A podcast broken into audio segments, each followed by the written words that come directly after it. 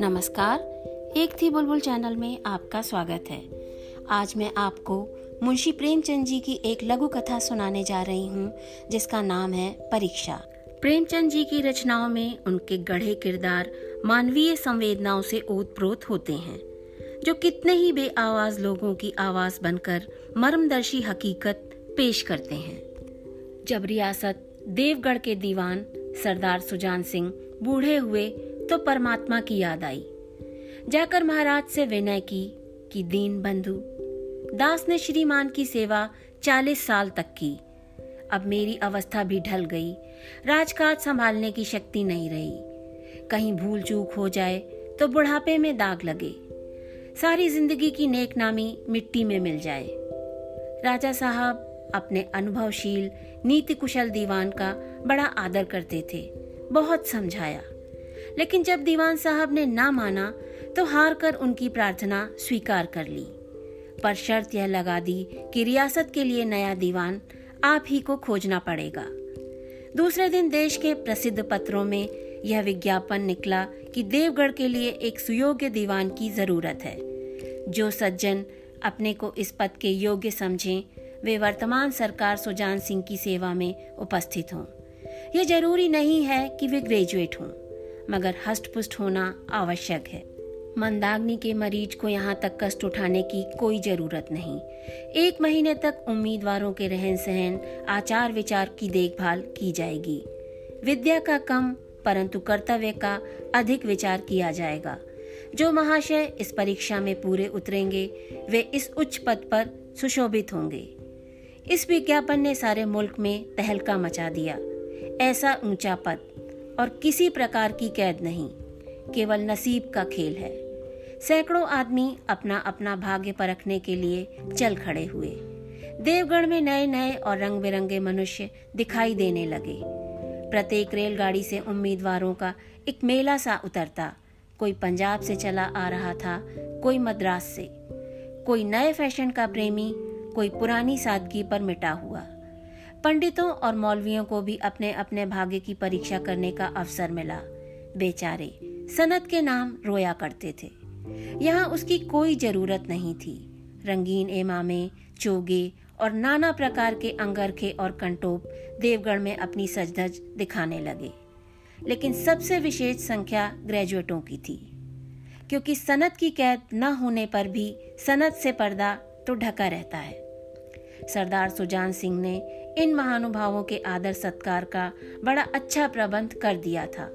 लोग अपने अपने कमरों में बैठे हुए रोजेदार मुसलमानों की तरह महीने के दिन गिना करते थे। हर एक मनुष्य अपने जीवन को अपनी बुद्धि के अनुसार अच्छे रूप में दिखाने की कोशिश करता था।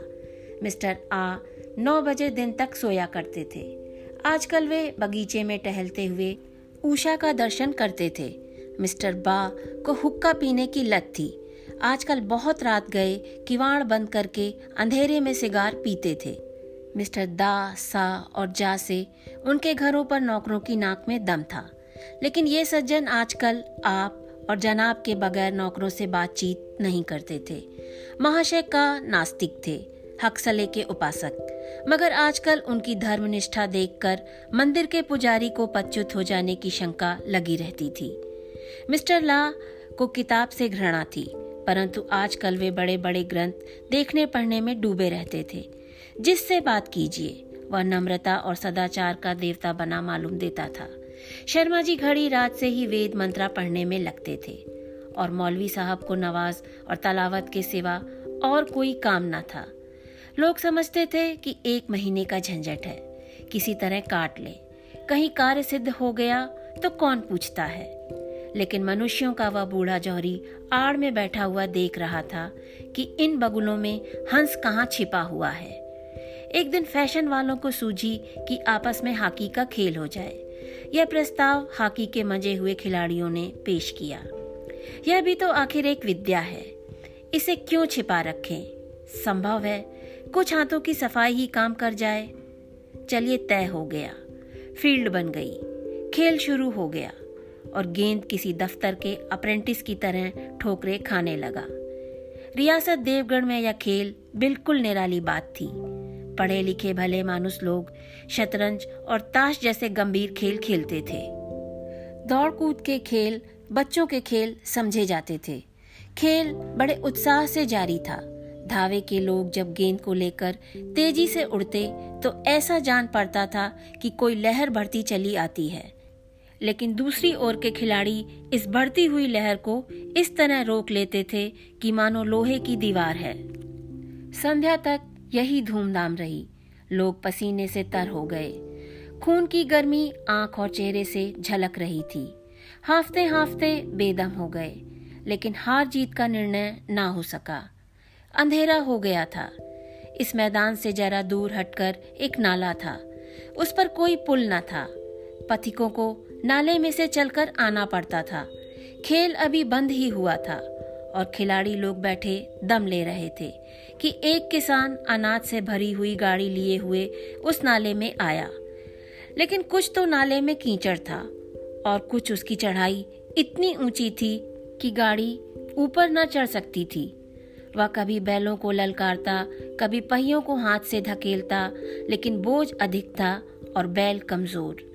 गाड़ी ऊपर को ना चढ़ती और चढ़ती भी तो कुछ दूर चढ़कर फिर खिसक कर नीचे पहुँच जाती। किसान बार बार ज़ोर लगाता और बार बार झुंझलाकर बैलों को मारता। लेकिन गाड़ी उभरने का नाम ना लेती। बेचारा इधर उधर निराश होकर ताकता, मगर वहाँ कोई सहायक नज़र न आता। गाड़ी को अकेले छोड़कर कहीं जा भी नहीं सकता था। बड़ी आपत्ति में फंसा हुआ था। इसी बीच में खिलाड़ी हाथों में डंडे लिए घूमते घामते उधर से निकले। किसान ने उनकी तरफ़ सहमी हुई आँखों से देखा, परंतु किसी से मदद मांगने का साहस ना हुआ।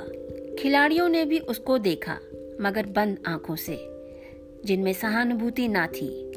उनमें स्वार्थ था, मद था, मगर उदारता और वात्सल्य का नाम भी न था। लेकिन उसी समूह में एक ऐसा मनुष्य था जिसके हृदय में दया थी। और साहस था। आज हॉकी खेलते हुए उसके पैरों में चोट लग गई थी। लंगड़ाता हुआ धीरे धीरे चला आता था। अकस्मात उसकी निगाह गाड़ी पर पड़ी। ठिटक गया। उसे किसान की सूरत देखते ही सब बातें ज्ञात हो गईं। डंडा एक किनारे रख दिया। कोट उतार डाला और किसान के पास जाकर बोला, मैं तुम्हारी गाड़ी निकाल दूँ? किसान ने देखा एक गठे हुए बदन का लंबा आदमी सामने खड़ा है। झुककर बोला, हुजूर, मैं आपसे कैसे कहूँ? युवक ने कहा, मालूम होता है तुम यहाँ बड़ी देर से फंसे हो। अच्छा तुम गाड़ी पर जाकर बैलों को साधो। मैं पहियों को ढकेलता हूँ। अभी गाड़ी ऊपर चढ़ जाती है।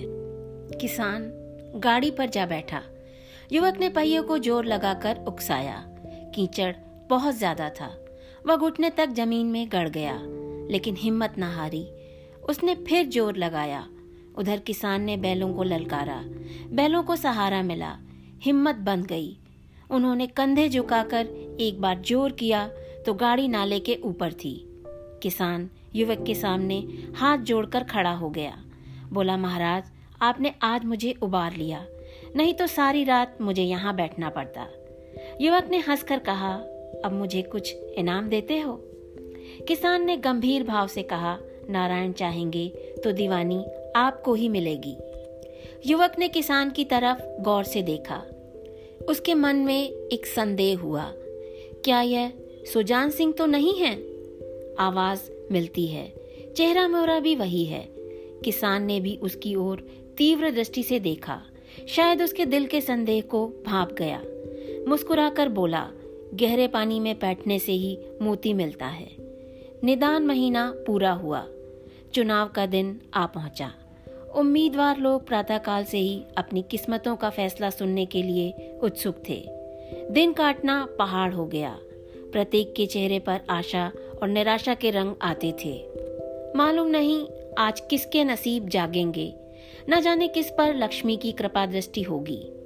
संध्या समय राजा साहब का दरबार सजाया गया। शहर के रईस और धनाढ़ लोग, राज्य के कर्मचारी और दरबारी तथा दीवानी के उम्मीदवारों का समूह सब रंग बिरंगी सजधज बनाए दरबार में आ बिराजे उम्मीदवारों के कलेजे धड़क रहे थे। जब सरदार सुजान सिंह ने खड़े होकर कहा, मेरे दीवानी के उम्मीदवार महाशयों, मैंने आप लोगों को जो कष्ट दिया है, उसके लिए मुझे क्षमा कीजिए। इस पद के लिए ऐसे पुरुष की आवश्यकता थी, जिसके हृदय में दया हो और साथ साथ आत्मबल। हृदय वह जो उदार हो, आत्मबल वह जो आपत्ति का वीरता के साथ सामना करे और इस रियासत के सौभाग्य से हमें ऐसा पुरुष मिल गया है।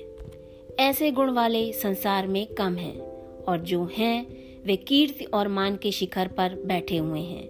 उन तक हमारी पहुँच नहीं। मैं रियासत के पंडित जानकी नाथ सा दीवान पाने पर बधाई देता हूँ। रियासत के कर्मचारियों और रईसों ने जानकी नाथ की तरफ़ देखा। उम्मीदवार दल की आँखें उधर उठी, मगर उन आँखों में सत्कार था।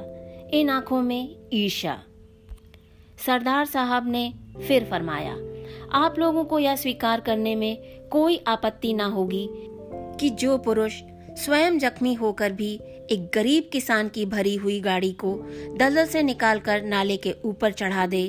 उसके हृदय में साहस, आत्मबल और उदारता का वास है। ऐसा आदमी गरीबों को कभी ना सतावेगा। उसका संकल्प दृढ़ है। जो उसके चित्त को स्थिर रखेगा, वह चाहे धोखा खा जाए, परंतु दया और धर्म से कभी ना हटेगा।